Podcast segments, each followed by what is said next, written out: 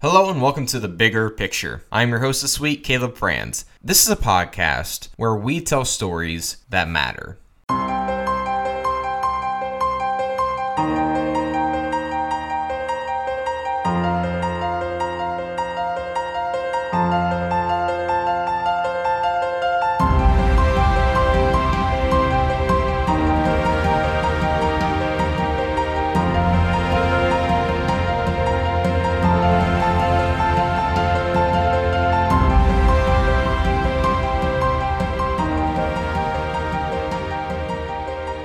If I were to say something about an attack that happened in New York City that led to the United States entering in a massive and messy war, you would probably think I was talking about the events that occurred on September 11th in 2001. While this can accurately describe those attacks, in fact, I am talking about an attack that happened almost 100 years earlier in New York Harbor that propelled the United States into World War I. Most people conjure images of the Lusitania sinking or the Zimmerman Note when something is mentioned about America's entry into the First World War. While those certainly contributed, so did an act of espionage from the Germans that rocked New York Harbor in southern Manhattan. The story that follows sounds like it belongs in an American political thriller, perhaps penned by Tom Clancy or Brad Thor. But make no mistake, this is no work of fiction. The events that occurred in late July of 1916 helped change the course of history, yet so few people know about it. This is the story of the Black Tom explosion. It's early 1916. While the United States was officially at peace, the rest of the world engaged in a war unlike any it had ever faced before. At the time, the Great War, as it was then called, was ravaging Europe. Germany was at odds with the Allies, primarily Great Britain. But just because the United States had not yet entered the war, we certainly felt the effects from across the sea. Fear already gripped the countryside as the war intensified. New immigrants rushing to America made citizens untrusting of each other, especially if the citizen was German or of German descent. America still had a very strong non intervention policy at the time, and even though fear continued to grow, they found comfort in the fact that President Woodrow Wilson had no intention of dragging America into a brutal war. Or at least, it seemed that way. The US, at the time, had declared officially a state of neutrality. Wilson was running for re election, also. And not only that, but his campaign slogan focused on his foreign policy. He kept us out of the war, it proclaimed, acting not only as a slogan, but a seeming form of reassurance that no American blood would be spilled over Europe's Great War. Unfortunately, the devil, as the saying goes, is in the details.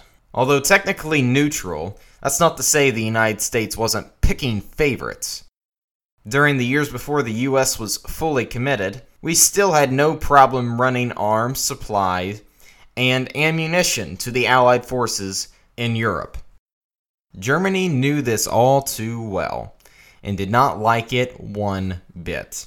It is the hypocrisy in this position that led to the sinking of the British RMS Lusitania just a year prior, an event that surely foreshadowed what was to come in New York Harbor. You see, the German government was suspicious of civilian ships being used to smuggle munitions and supplies into Great Britain from the United States undetected.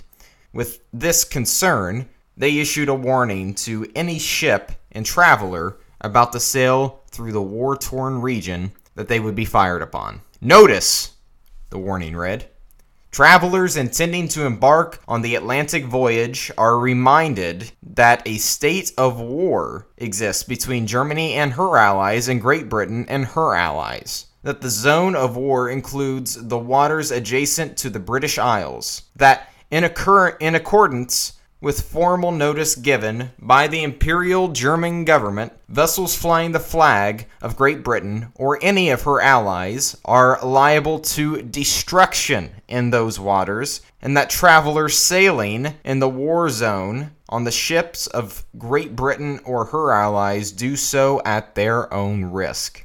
Despite this warning, the ship continued on its voyage, carrying both British and American citizens as passengers. And in keeping good on their word, the German forces sunk the ship. It was hit with an exploding torpedo on May 7, 1915. 1,198 passengers died aboard the Lusitania, including 128 Americans. This, of course, sparked outrage within the international community, especially with Great Britain and the United States. But while it isn't defensible to attack a civilian ship, the truth reveals the other side not so innocent. After the sinking, it was revealed that the United States was indeed using the ship to smuggle arms and munitions to the British friends, just as the Germans suspected, despite being officially neutral over 173 tons of armaments were attempting to be smuggled without German knowledge. The sinking of the RMS Lusitania only intensified the resolve of both sides of the war and made Americans increasingly nervous of eventual involvement. Yet, despite the loss of American lives in the event, not much would change in Wilson's approach to the war, neither negative nor positive. America remained officially neutral. Wilson continued to campaign on a platform of peace and arms were still being funneled to Germany's enemies. While America wasn't involved in a war, the tensions between the US and Germany had never been higher. That brings us to the summer of 1916. Germany had grown tired of America's double standard with her involvement in the Great War. They scoffed at the idea that America had the audacity to claim herself neutral while helping out the enemies of Germany.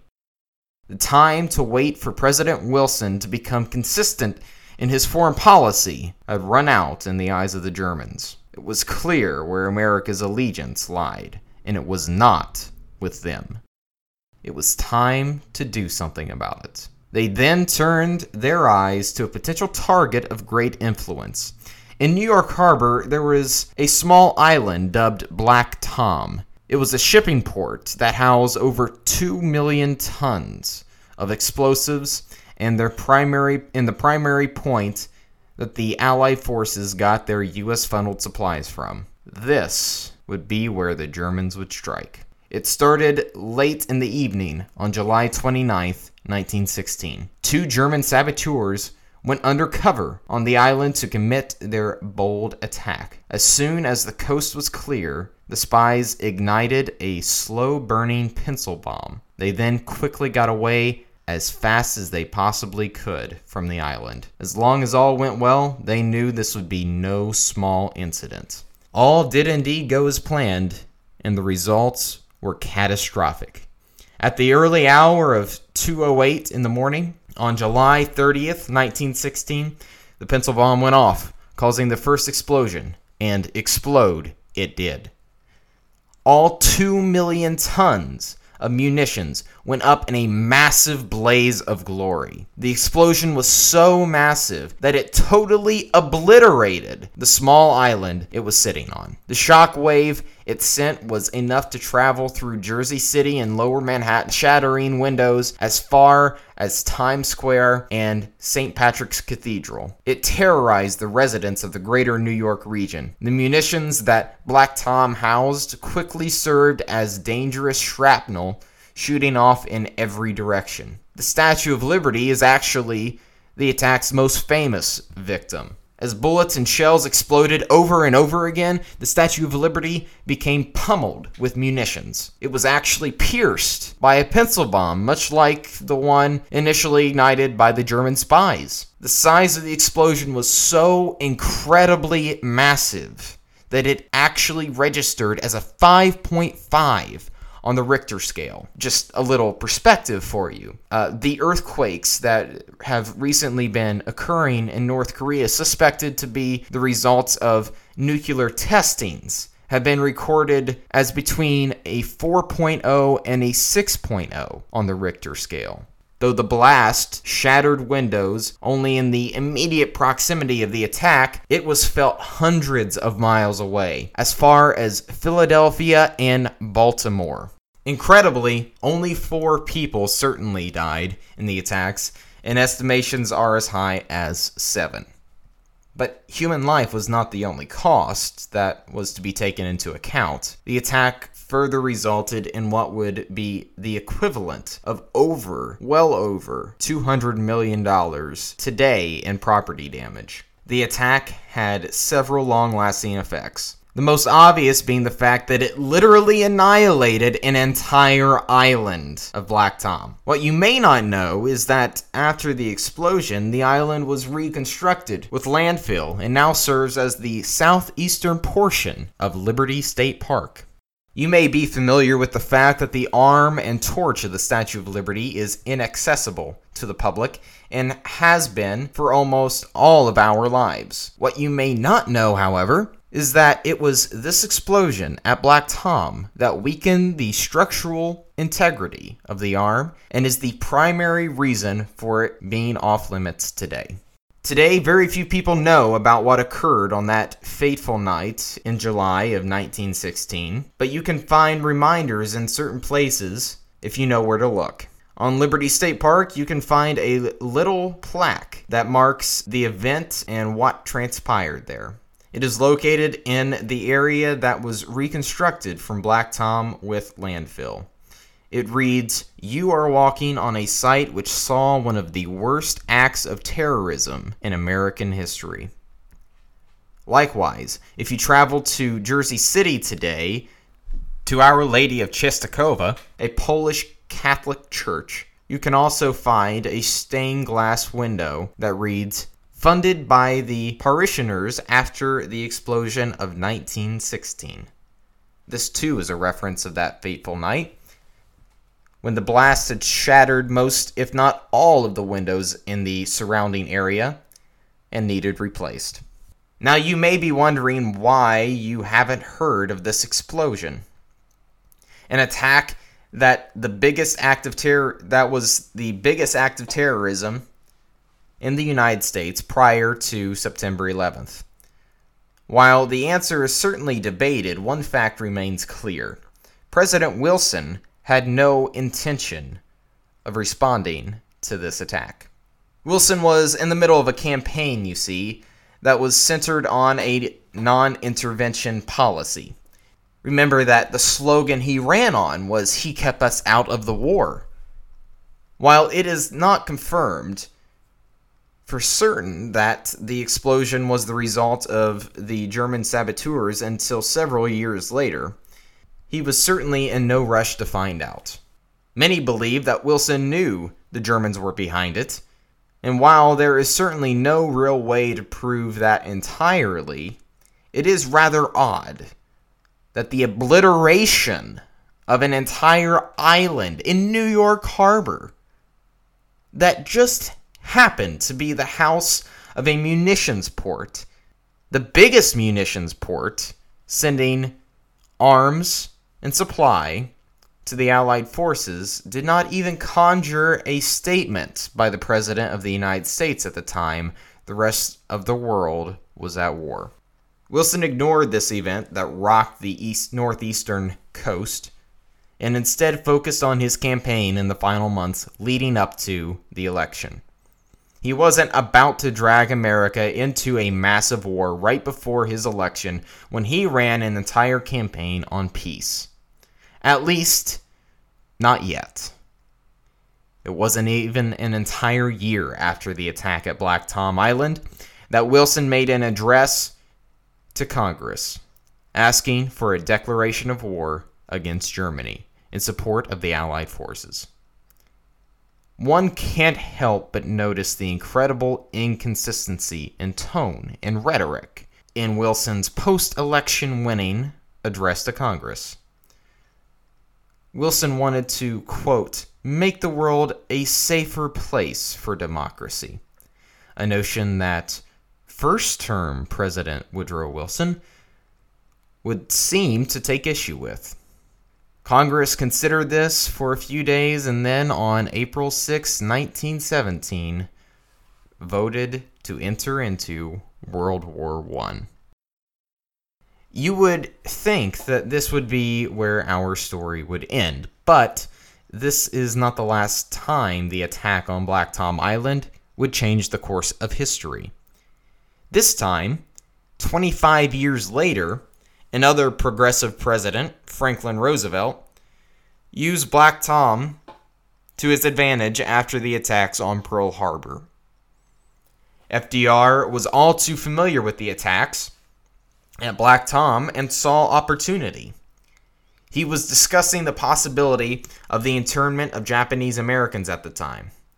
His assistant secretary of war was a man named John McCloy, who was also a lawyer, ironically enough, at the time of Black Tom and helped in an investigation to find the Germans responsible for the incident. This is why Roosevelt wanted him in his cabinet in the lead up to the Second World War. Between the two of them, they had decided Black Tom would make for the perfect justification to round up Japanese Americans into internment camps. Roosevelt was later quoted as saying, We don't want any more Black Toms, after it was decided. There are a great many lessons that we can and should learn from this unknown chapter in our history. This helped shape American foreign policy and domestic policy through two world wars and permanently changed the way we look at foreign affairs. We should remember that this world is not a place of harmony, that there are people who wish to harm us. Likewise, we should remember that our actions do indeed speak louder than words, and they do indeed have consequences. Our consistency on the global stage does in fact matter. While we do remain vigilant for those who wish to do us harm, we must equally remain vigilant for those who wish to exploit an attack or disaster for their own personal or political agenda. That wraps it up for this week's episode of The Bigger Picture. We thank you for joining us. If you enjoyed this episode, please go and check out all of our other podcasts here on the Outset Network. We would love to have you over there. With that being said, please join us next week as we get into yet another story. Thanks for listening, and we'll see you.